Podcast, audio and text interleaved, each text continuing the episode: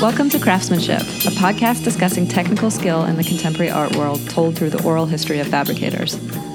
My name is Harriet Salmon. I independently produce this series as a free resource and as a record of the last 20 years of fabricators' experiences. Who are fabricators? A fabricator is someone hired to assist in the production of an artwork. Unlike the traditional artist-apprentice relationship that could contain an element of mentorship, a fabricator provides a technical skill to an artist as a paid service. Fabricators can be found in foundries, darkrooms, woodshops, and laboratories in roles ranging from master printmaker to studio assistant. They are part of an unseen mechanism of the contemporary art world, and their skills produce objects essential to the global art economy, a market currently estimated to generate over $60 billion in annual sales. With scholars and institutions meticulously documenting the intentions of artists, who is recording the stories of these craftspeople? This podcast will document fabricators' experiences to shine a light on the amazing breadth of talent in the field and to capture this particular moment in the art world. I'm interested in conversations about hierarchies within craft versus concept, questions of intellectual property, trends of de-skilling in the art world, wealth disparity, and the conflict felt by many fabricators between working in art production and being artists in their own right.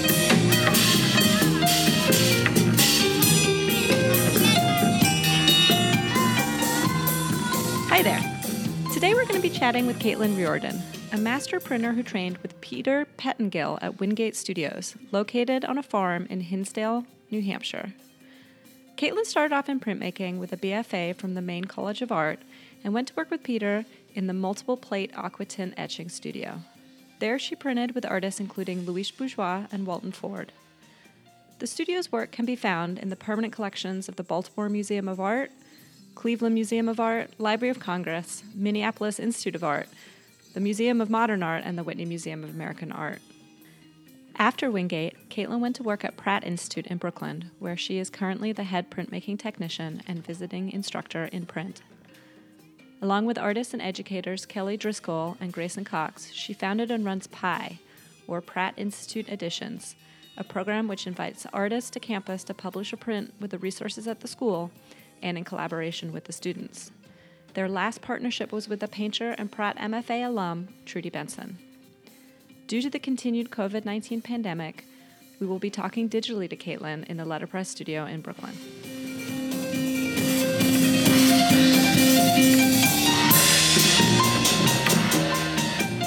I think a good place to start is probably your experience at Wingate Studios, which I've seen described as a multiple plate aquatint etching studio in New Hampshire that was founded by Peter Pettengill in 1985.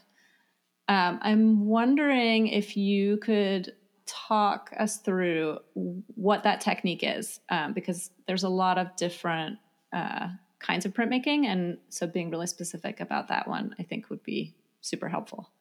Sure. Yeah. So I trained at Wingate Studio, and I trained under Peter Pettengill, and he is, he's a traditional intaglio printer, and the studio specializes in traditional intaglio printing. There's other forms of printmaking that they do, but, that's kind of their main technique. And the thing I think that Peter really has locked down and developed, he's particularly good at, is using multiple plates to create color. So one of the things about printing etchings is that the technique is wet on wet, which means that you're printing every layer one right after the other. You're not letting those layers dry in between. So in a technique like lithography, you would lay down your yellow layer first and then let it dry and then print your blue layer on top of that.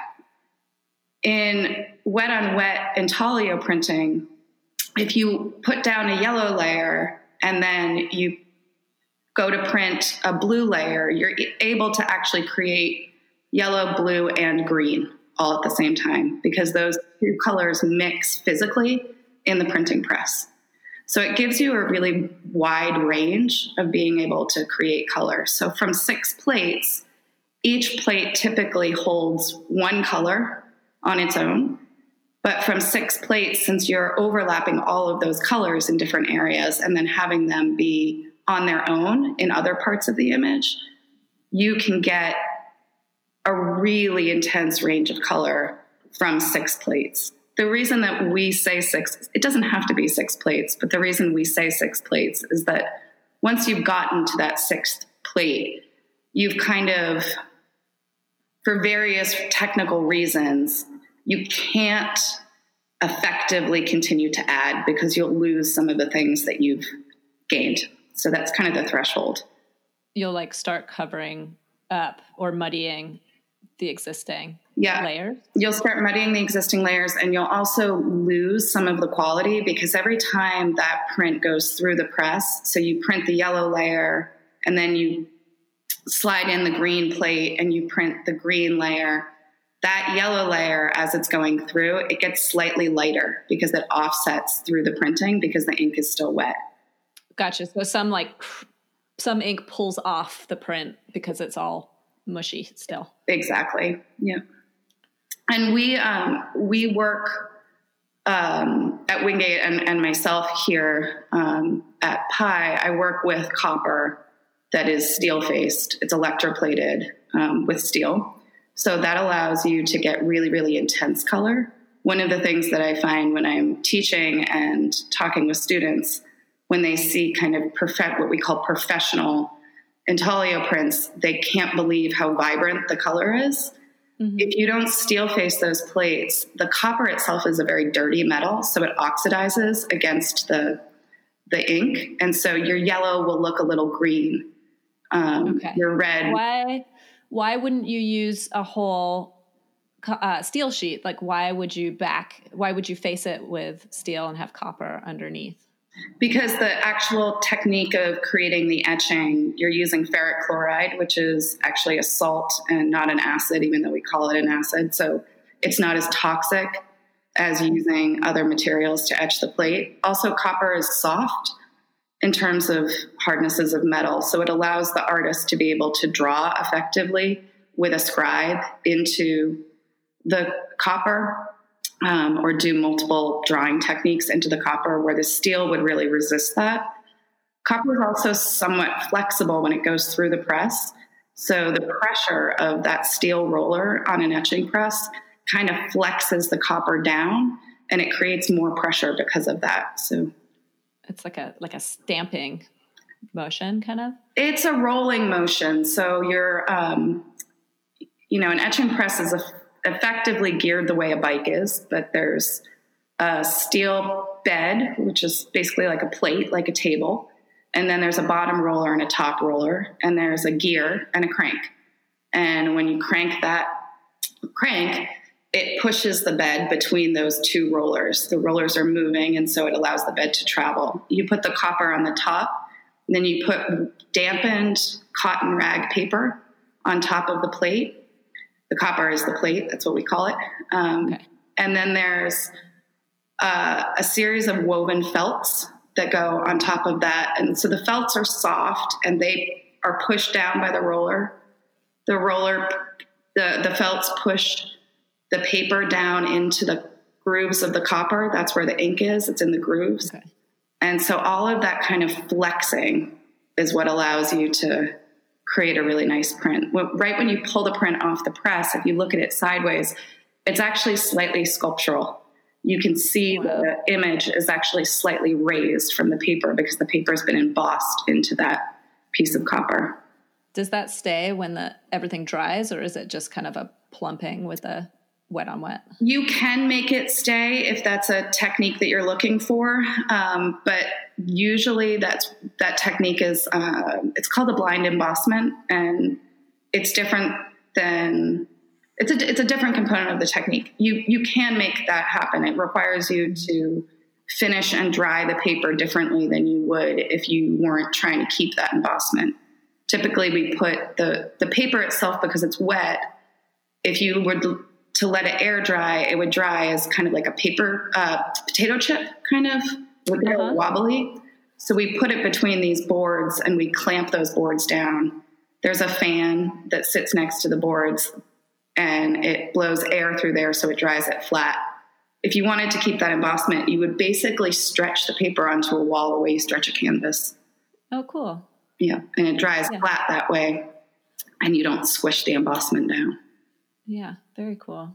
Could you talk about, I've heard about, I am, so our viewers know, not a printmaker in any way. So this is all new to me. So it's good to hear you describe the techniques, because I'm a total layman, but could you talk about different things that could be done to the plate?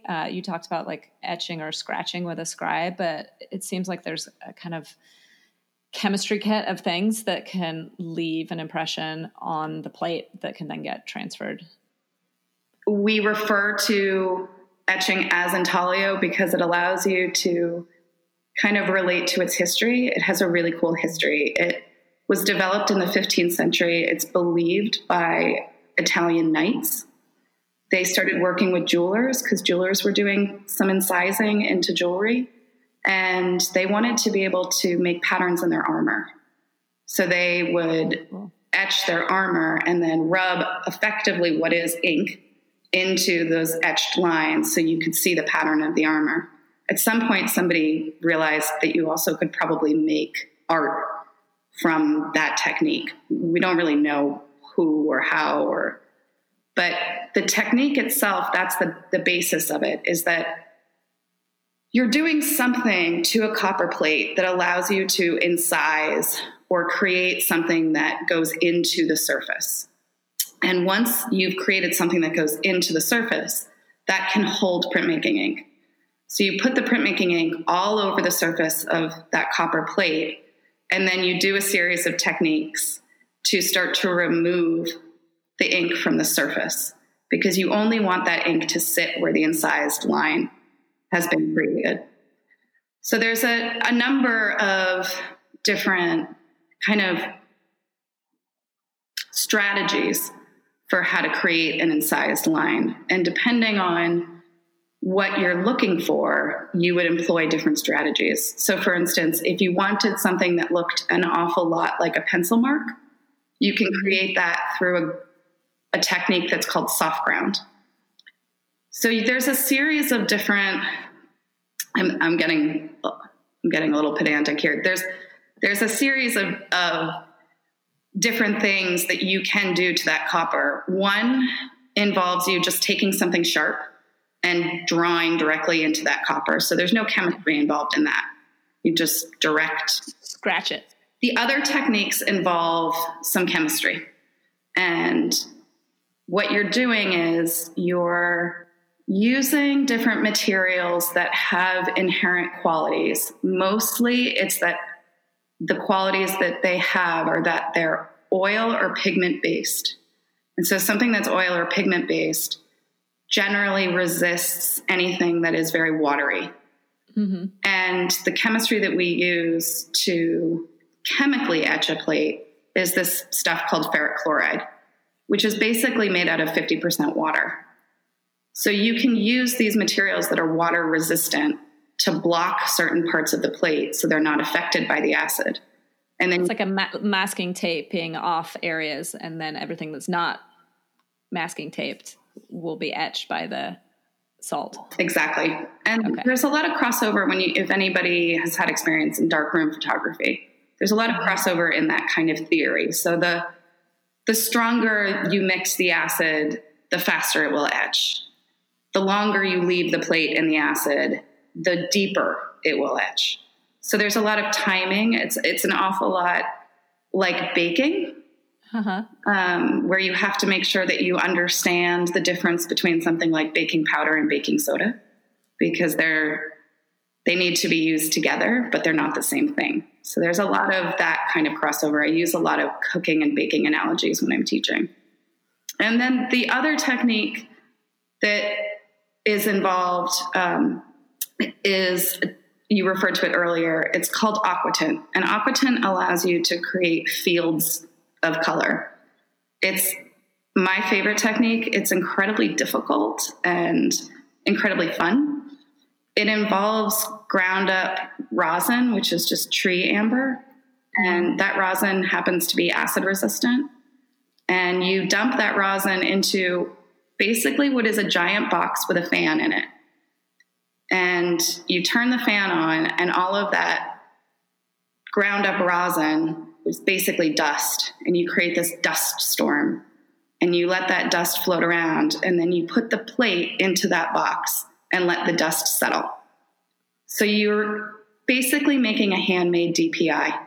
You have all these tiny little specks of dust, and then in between those little specks of dust is exposed copper, because you don't have the dust sitting everywhere. It's like a little snowstorm. Then you melt that using either a torch or a hot plate, and those little dots adhere to the copper. And then you can paint or draw or do whatever with different materials that are acid resistant, so that you're blocking it out. So you're basically painting in the negative, and then you can add from there. So the dots are like very well evenly distributed on the plate. And then you kind of bake them on. Yep. Okay. That's the idea. It is like baking. The really fun part of that, though, is the part where I said it's hard. The dust is basically invisible, so you can't really see what you're doing. Let's make it even harder. Let's make it invisible. Yeah. So, and when it melts, you have to make sure it melts exactly to the right point. So if you undermelt it, it'll flake off while it's etching. And if you overmelt it, those dots, instead of sitting separate from each other, they'll get big and fat, and they'll hit each other, and they'll become amoebas. And you'll see it. It'll look grainy in the image. It won't look smooth and continuous. Sometimes you do that on purpose because you're trying to do that. But yeah, I've learned over the years that the way I know if it's melted is actually to smell it. I stand with my nose right next to it, and the second it smells like campfire, I know. Oh my God, the OSHA person in me is like, no. But okay, so the moment it smells like campfire. The moment it smells like campfire, it's done. Awesome. Yeah. You've worked with some pretty amazing artists at Wingate Studios. Are there any projects that stand out where problems in this system arose, or like what the artist wanted kind of intrinsically created an issue within the printmaking process? Like what were some kind of, I'm going to ask you about the tough projects. Like what were the ones where you were just like pulling your hair out, and did you solve them? How did you solve them? Is there a time ever that when you're with an artist that you're like, this is intrinsically unsolvable because of the nature of etching? They were all, every project I ever worked on was impossible. But in the best way, I think that's the reason that printmakers are drawn to making prints, is that we are problem solvers and we're really stubborn. So I don't have any memory of any project that at Wingate that we ultimately couldn't solve the problem. There were problems that took longer than other problems. Yeah. I did a print here at Pratt with Trudy Benson, and I had Trudy, she uses an air gun in her work, and I wanted to give her an option to mimic that. And so I tried to put a material that is called sugar lift through that gun. It's the consistency of a India ink, so I figured we'd be able to do it. I think I spent maybe 7 days testing that to try to get it to do what we wanted it to do, and it didn't work. And I find it was just clogging in the gun, or it wasn't clogging in the gun. It was that it was so fine that when we went to do the next portion of the process, where you're asking that stuff to actually release from the plate in warm water. It's a material that's made primarily out of sugar, so it's water soluble. Instead of it coming out in little dots, it all just came off in a chunk. And eventually I said to myself, you know, you're not the first one who's probably tried to do this. And you're not like a genius who just made this up. It's probably the reason. In the hundreds of years of printing history. Exactly. So, and ultimately Trudy wasn't interested in it. So it was sort of like I was trying to do something that mimicked her painting process. And she came back and reminded me that she wanted to make a print. Yeah. And I think that that is the moment. There's an aha moment when you're working with artists, especially for the first time, where it's such a struggle because it doesn't look like it's working. The beginning of a print looks terrible.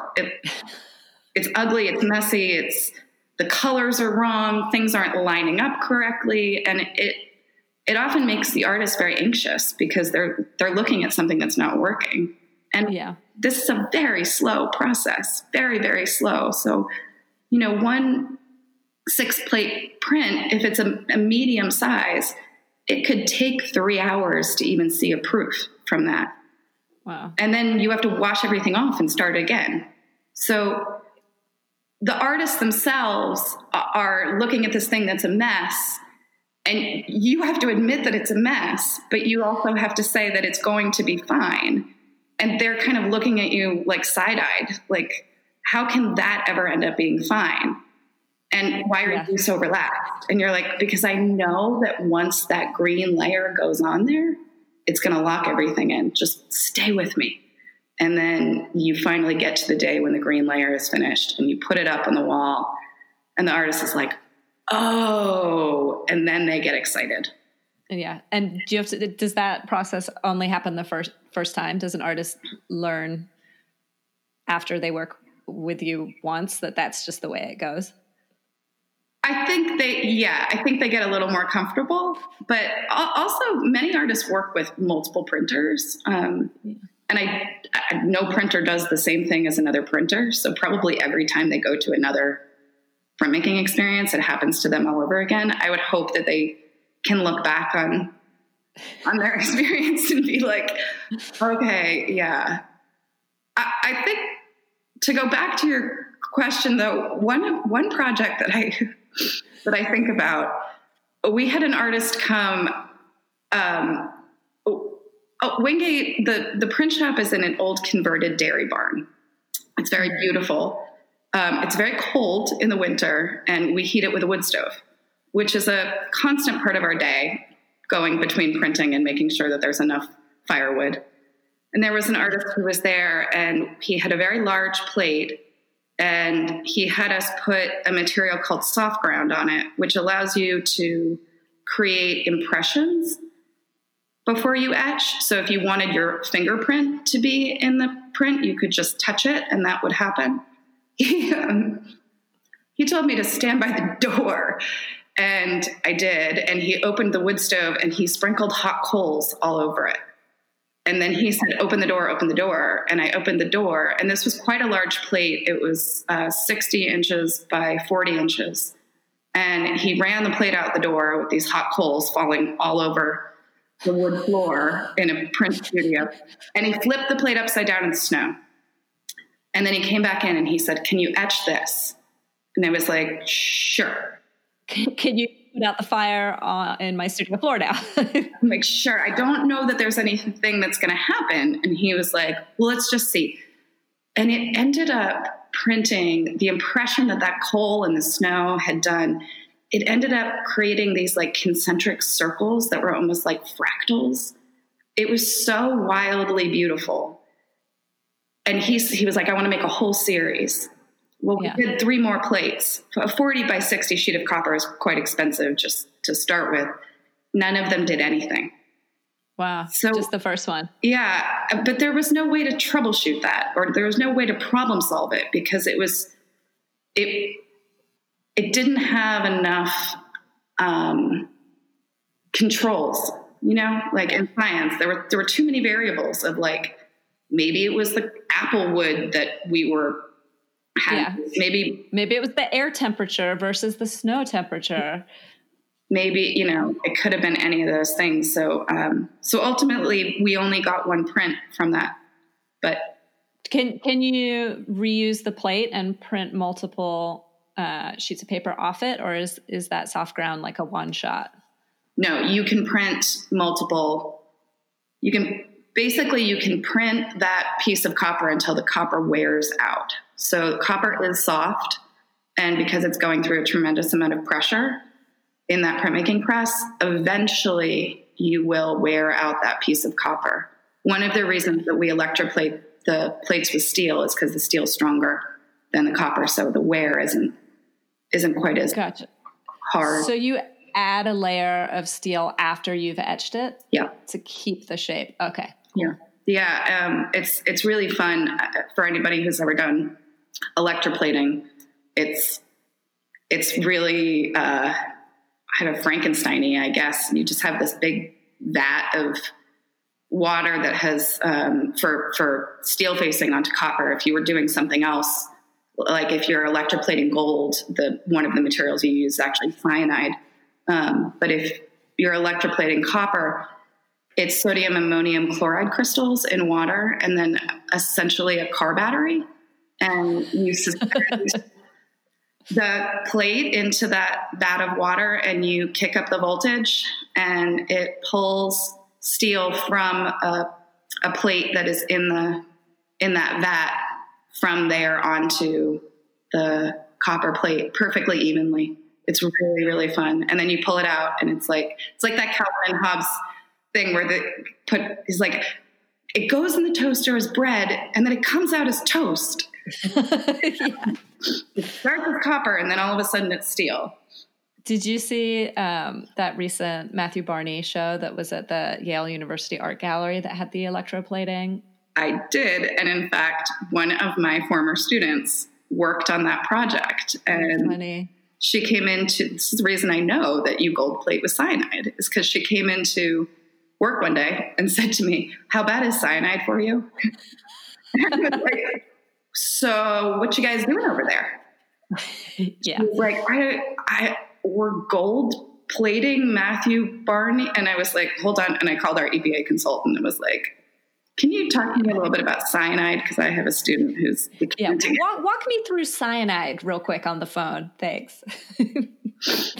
Yeah, for the listeners out there, if you're ever working with cyanide and it smells like bitter almond, that's not good. I mean, it sounds like the chemistry element is pretty... like both the fascinating and the finicky part of things, because there's... you know, you're not working in a chemistry lab. You're in a dairy barn in New Hampshire. Has there been any like chemistry surprises? Kind of like the snow and the embers, just like. I worked on a project where for about 2 years where I was doing essentially research and development, and I'm probably going to mess up some of the terms that I'm using because this was quite a while ago. But we were partnering with a photographer / photogravure person to combine a number of different techniques. So we were doing gum bichromate, platinum printing, silver gelatin printing, something with palladium, and gelatin sizing. It was all into one process. And we were using handmade paper that was being made by Judenet, which is an incredible paper making shop. But it means that every sheet is going to be slightly different because it's being pulped as quite large sheets. And it turned out that there were trace amounts of mica in the paper. Their beaters probably had it in it from something else. The paper was a certain percent abaca. And abaca, I came to understand all of this, is made from the bark from the banana tree. And it happens to grow in very heavily mica-based soils. And... oh my God. It's like forensics. Yeah, there were a lot of forensics involved in that project. It was super fun because I was able to have a lot of equipment made, materials tested. But we did discover that if there were trace amounts of mica in that paper, it would resist one of the processes. I believe it was the platinum that just wouldn't sit on the paper. So... I ended up doing a research project where through a series of phone calls to different conservators. And that day was very fun because I have a friend who's a conservator, and she gave me a recommendation of someone to call. And they said, this is so interesting. There's there was just a seminar on this thing that's called iron gall test paper. And it will allow you to test for iron gall, which is very similar to mica. So you may be able to use this. It's like, great, where do I buy it? Well, we don't really know. It's just been developed. Uh-huh. You should call this person. They're really a specialist in this. So, I call the next museum, and they're like, oh, yes, I've heard about this. I've never used it before. What are you doing exactly? And I couldn't even explain what we were doing because I didn't totally understand it. Mm-hmm. Anyway, I keep going and going and going until finally I'm on the phone with the head of medieval manuscripts at the British Museum. Oh my God. And I say to him, sir, I hope that you're the person I need to talk to, because I've just spoken to 7 or 8 specialists, and I've come to you. And so you must be like the king of understanding this. And he laughed in a very British way, said, well, I suppose I can take some credit for that. I did develop iron gall test strip paper. I did invent it. And I'm like, how do I buy it? And he's like, oh, well, you can't, but I'll be happy to send you some strips. And it did result in being able to take that strip of paper and put it onto the Judinet handmade paper and find out which sheets had trace amounts of mica in it. So that was really cool. So by eliminating the mica from the equation, the mica wasn't causing a disruption in the ink as it touched the paper, or? Yeah. We were able to just cull out the sheets that had a lot of mica in it and use it for a different project. So there are those kinds of discoveries. I think that, I'm not a chemist, and I actually didn't like chemistry in school. I wasn't particularly drawn towards science. I think that it's one of the, from fabricating, it's one of those, it's sort of a base knowledge that you can build on every time you go to use something else. You're like, well, I know that naphtha is really brittle. So if I partner naphtha with gum terps, which are really elastic, maybe I can stop the crackling from happening. Yeah. And sometimes it turns into a completely different material and totally screws me over. Totally. And I think, one of the things about making prints, especially with artists, one of the things I love is that no project has ever been like any other project. So yeah. I might have some base understanding of things, but if somebody comes at me with, well, what happens if we suspend that material from a pendulum and use the Earth's rotational, and I'm like, sweet, I have no idea, but we are about to find out. Yeah. Is it easier when the artist has a base knowledge about printmaking, or is it easier when they just come in completely curious and I don't want to use the word naive, but they don't have the restrictions of being it has to do this to be a print, or? I think that my experience in having, the most fun and success, well, not always the most success, but the most fun, is when they don't have much experience at all, because they don't have any limitations in mind. And so, and I do, right? Because I understand it. I think that there are some rules or parameters or ways in which things are done. And it's not until somebody says, well, can we use motor oil? That I'm like, well, yeah, we can. I never really thought about it that way. But yes, that would work. I think that the times I've struggled working with artists is when they've come in with a really fixed set idea of what they want.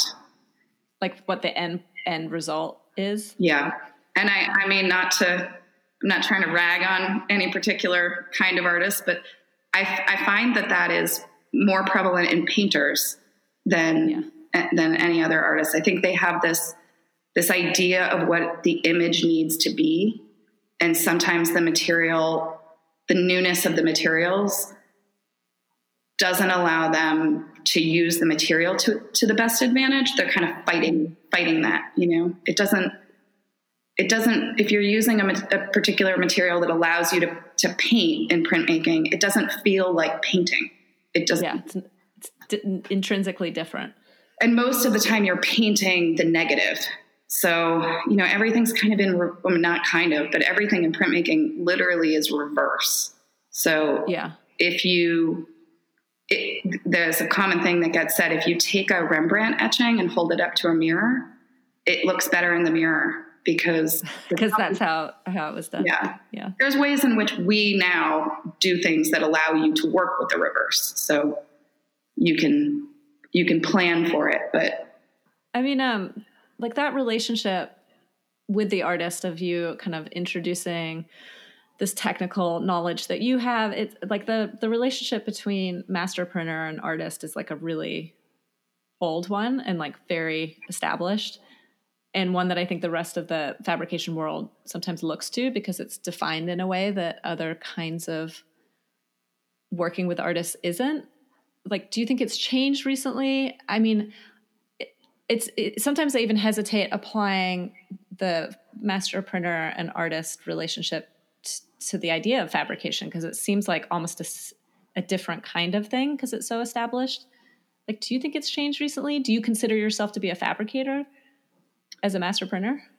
I consider myself to be a collaborator and a facilitator. So, for instance, a project that I'm about to embark on, which I won't jinx by, getting too far into it.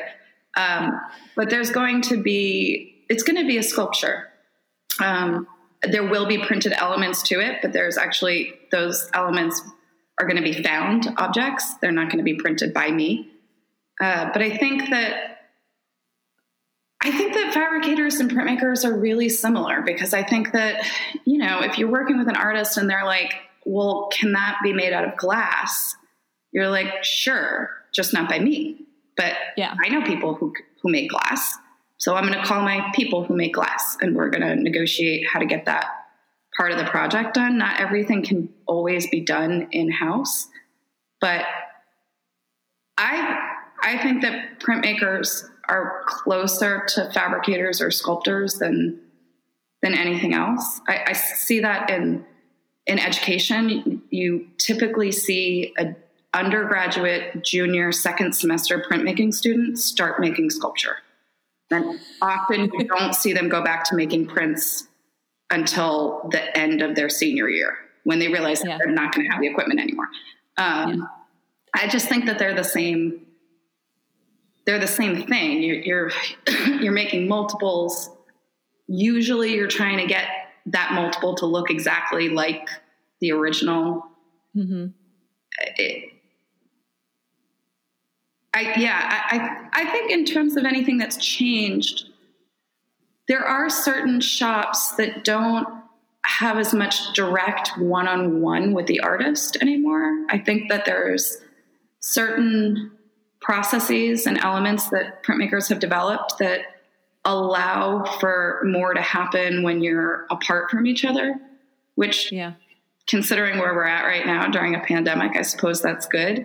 That's not the kind of printing I enjoy. I enjoy being with the artist for the majority of the creation of that print, in terms of getting it to where the artist wants it to be. Once we've gotten that, then me additioning the print, making however many we've decided, I don't need them around for that part. That's the just physical labor part. But it seems like Wingate almost seem like a residency. Like you go up, the artist goes up there, they stay there, they have like an apartment and meals, and it's like a whole environment experience.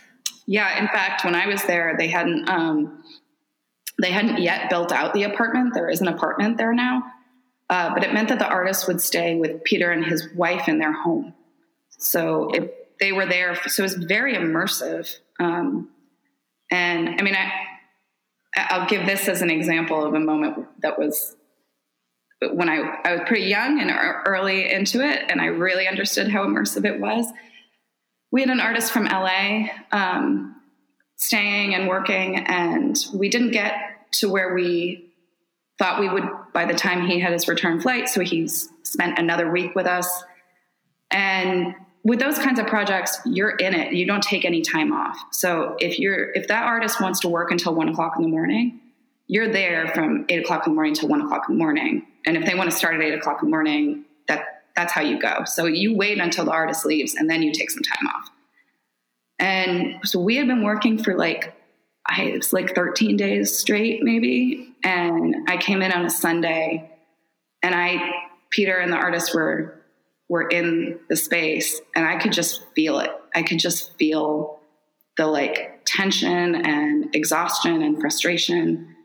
And I knew that my role in that moment was to ease that. And so I just instinctually said to the artist, "Do you want to see an awesome waterfall?" And he was like, "Yes," because he hadn't left the property, Yeah.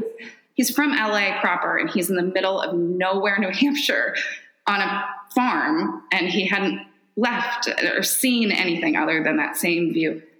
And Peter looked at me like, we don't have enough time to just be dilly-dallying. And I said to him, "Do you want to take a motorcycle ride?"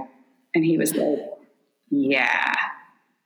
And so we went to this waterfall. I have these beautiful pictures of us hiking down this waterfall. And then we went back and we finished the print.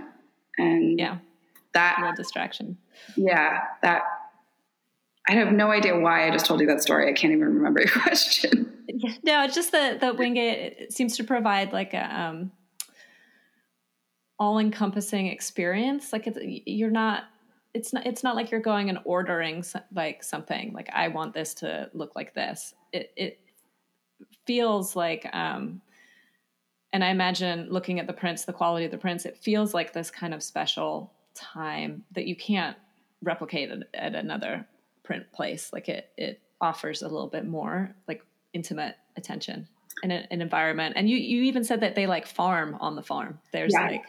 Peter's daughter has a full working farm. That was sort of up and running when I was there, but it became more full-fledged when I left. I think that there are no doubt, you're in one of the most beautiful places, these hills to the north of you and these just, gorgeous old New England red barns. And it's almost like a cliche because it's been in Peter's family for 4 generations. It's steeped in history. You can feel it and you feel like you're a part of the family. But I think that I think the real thing that I learned and was able to take with me was that creating an experience where you're sharing more than just making art, where you're becoming friends in a way with this person, you can take that anywhere as a printer. If you keep, I use the term room tone, which is actually, I guess, a recording term where you mic the room when nobody's in it. Yeah. I think to be a good printer, you have to have really good room tone. So when you walk into that space, it's what's happening in the space, and it has to be artist focused, right? So you have to know about that. So for instance, not that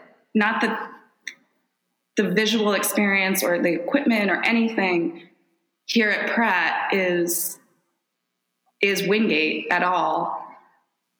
I feel like when I did that print a few summers ago with Trudy Benson, and I invited a very small group of people, students, to come and work, that we created an experience that is in a way similar. Trudy walked away from that saying, first of all, she wanted to know if all of her friends could do it. That's a good sign. I wish. Not right now. But she talked a lot about how much fun it was to do this. And, we learned about her cat, and we all took turns putting on music. And before Trudy came, I went to her studio to see what her normal working conditions were. And yeah, she had a lot of plants, you know? So I went out and bought a bunch of plants because it seemed like that would help her. And ultimately we ended up like trading cuttings over the course of years. You know, it's, I think that there's something about working as a team and working in that kind of intimate way and being able to listen to an artist and then guide them and show them and have it turn out like more than they could have expected, that they're so happy. They're so appreciative, and that lends itself for a pretty nice working relationship. What normally happens to a reject? Do the artists destroy them? Do they keep them as artist proofs? Like, where do they end up in the world? That's a very good question. They are destroyed. There's a pretty infamous story. I hope that I don't botch this, but Crown Point Press is a print shop out in California, and they were throwing away their rejects. And one of them, it was a Diebenkorn print, and a series of them were stolen. And from the shop? From the dumpster, I believe. And hand painted. I might be confusing two stories here. Hand painted and then passed off as original hand painted Diebenkorn prints. So not only are they destroyed, they are shredded into tiny little pieces. That was one of my first jobs at Wingate. I was 25 years old. It was my first week, and Peter pulled out a giant box from way in the nether regions of the shop and told me to destroy all of them. And they were de Kooning and Motherwell prints. Oh, heartbreak. I spent the day shredding them into tiny little pieces. And then I asked if I could go on a walk, and I took a walk in the cornfield. And now it's cathartic. I like ripping up prints at the end of an edition, because there's a sense of things being complete. But yeah, I do remember one print that was difficult enough that when we, instead of ripping them up, we took them out back and pinned them to a pallet and shot them with a shotgun. Wow. How was that project? You also need to, do something to the plate to indicate that the plate is done. Like voided. Mm-hmm. And so I was lucky enough to make a number of, and by number I mean hundreds of prints for Louise Bourgeois. We had hundreds of her plates. Yeah. And when she passed away, we spent at least half a year. What it's called canceling plates. And in her case, we just took a screwdriver and dug a giant X into the plate, and then that has to be printed at least 2 times so that it's documented that the plate has been canceled. So that way it allows the market and museums and everyone to know that there really are, if we say that this is an edition of 10, there really are only 10. Yeah. They can't be printed posthumously. Does the artist or the artist's estate get that X'd out print? Like, or is it just a symbolic printing to kind of complete the life cycle of the plate?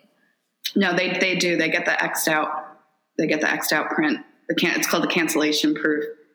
Oh, actually, way before my time at Wingate, Peter worked with Saul LeWitt. He had a very long historied relationship with Saul.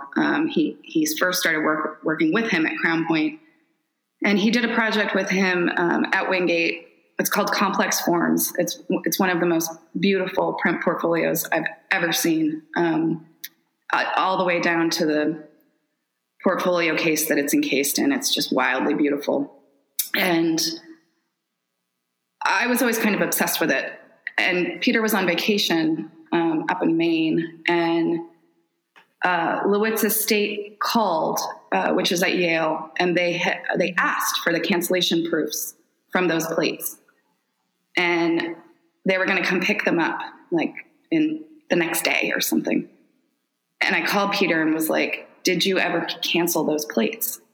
And yeah. He was like, "Actually, I don't think that I ever did. You're going to need to cancel them." And I couldn't do it. I found the plates and I washed them off and I put them out, and they were too perfect. And because I didn't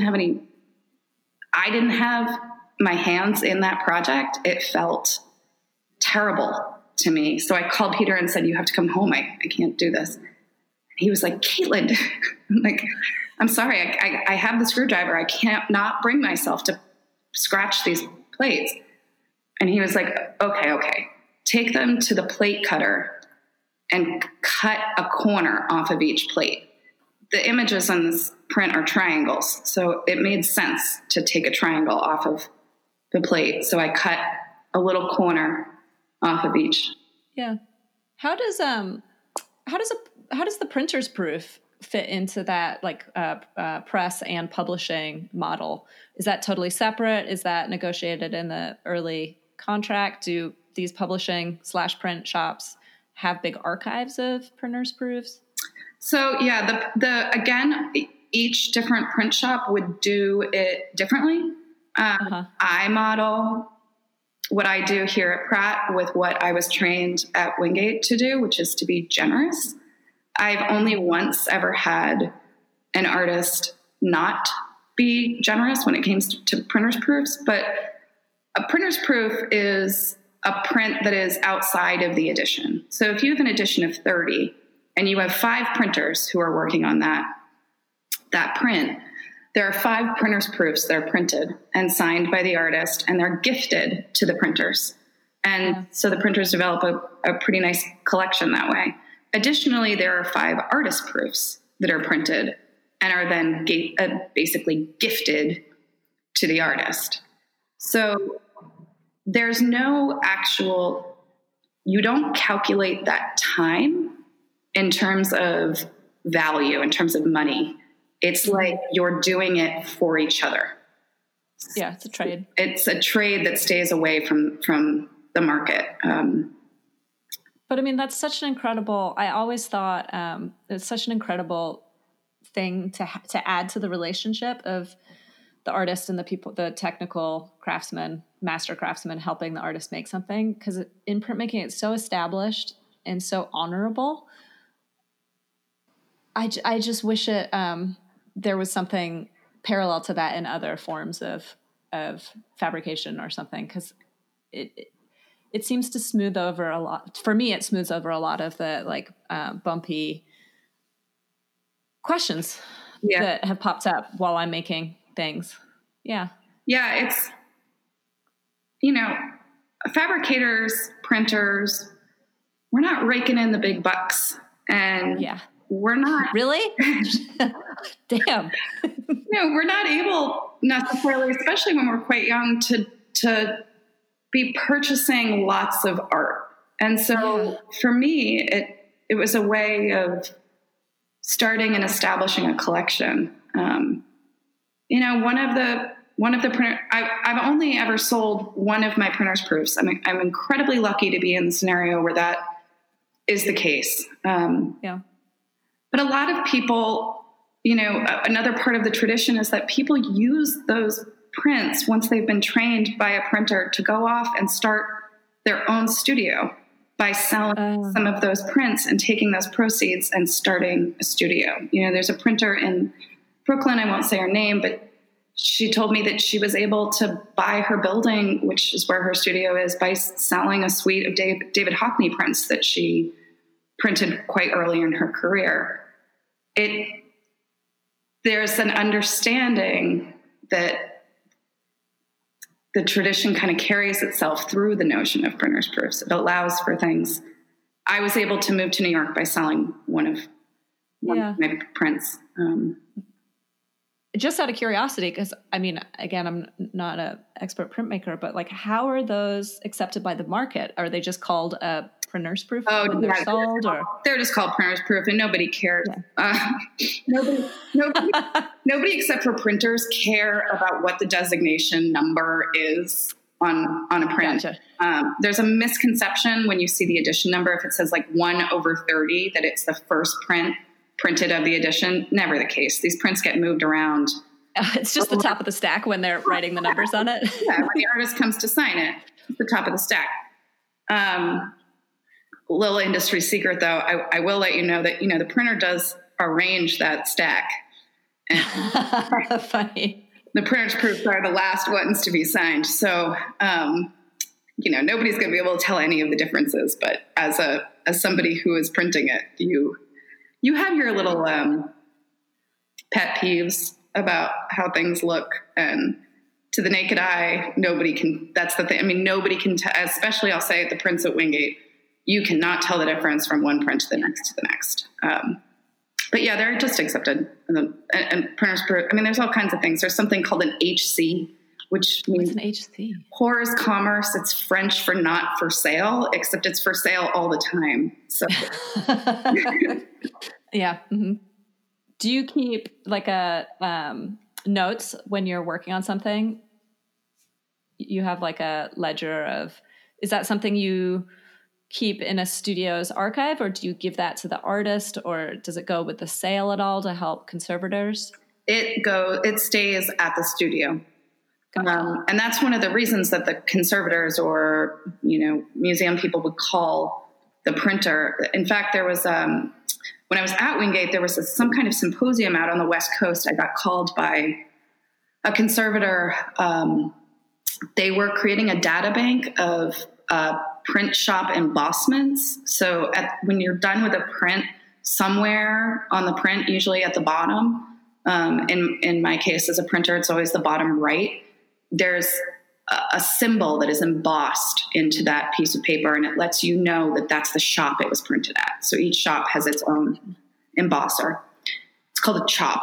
And they wanted to create a database of chops because increasingly they were getting prints and they weren't really sure how they were made. And when you sell a print to somebody, you sell it with a documentation sheet that gives you a certain amount of information. But like, if we were selling that print that I was talking about where the artist put hot coals on it and then flipped it over in the snow, I wouldn't list it in the documentation sheet that that's how it was made. But I would have written it in my shop notes, and it would be filed in a file cabinet.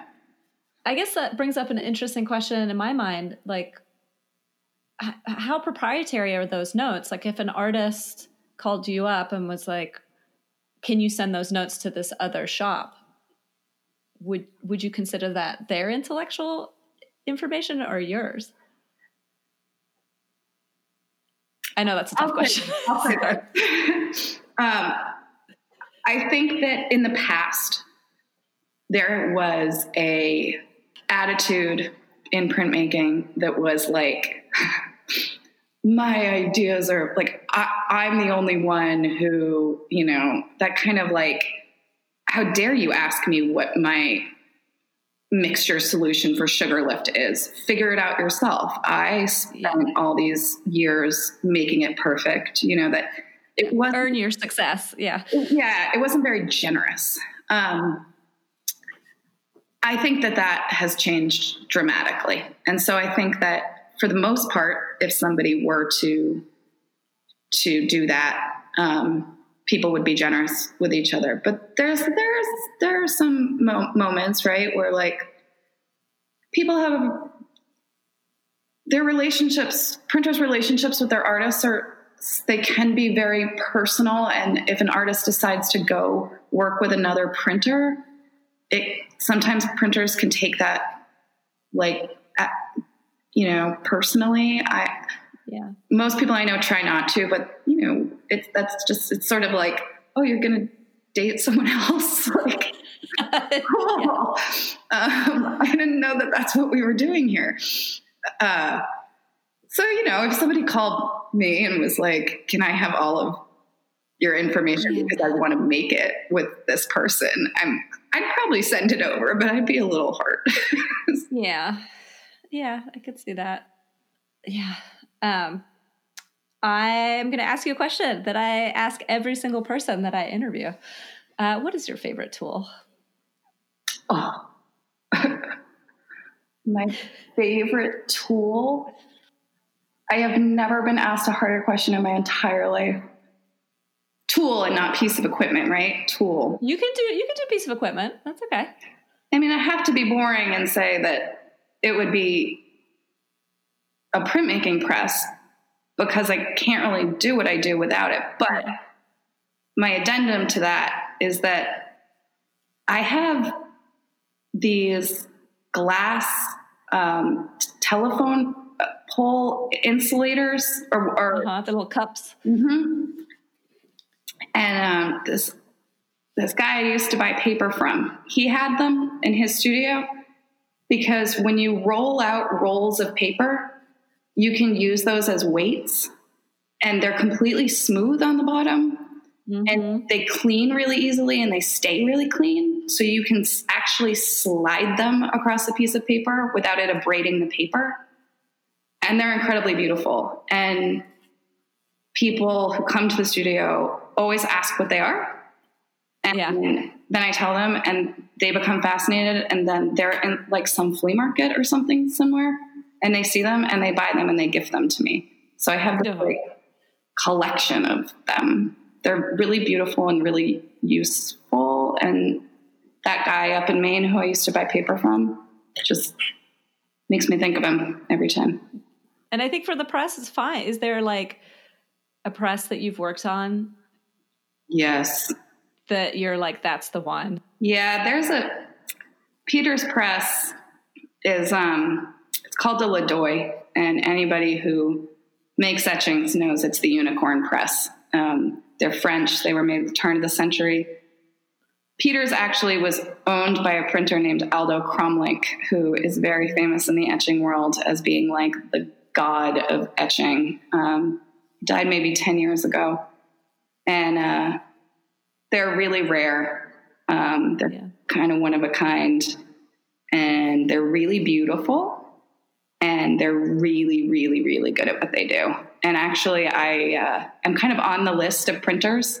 Anytime one comes up for sale, I end up on the list, and I have to decide. Well, it's like buying a house. It's like, you know, where like how much it would one cost it? Like if it came up on the list in reasonable condition, a lot of money,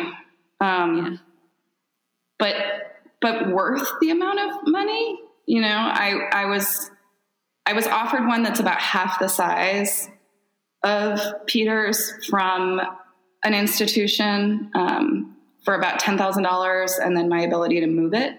That's probably like a quarter of what it's worth. But there's this kind of understanding with printers where they want the right person to have it. Yeah, it seems like there's like almost like a provenance to them. Yeah, there is.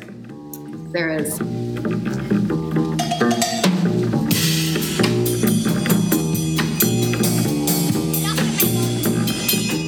Thank you to Caitlin for sharing your immense knowledge with us. Listeners are able to see images of the artworks we mentioned today on the Craftsmanship Podcast Instagram feed and on the Wingate Studio website at wingatestudio.com and the PI website at commons.pratt.edu/prattfinearts/editions.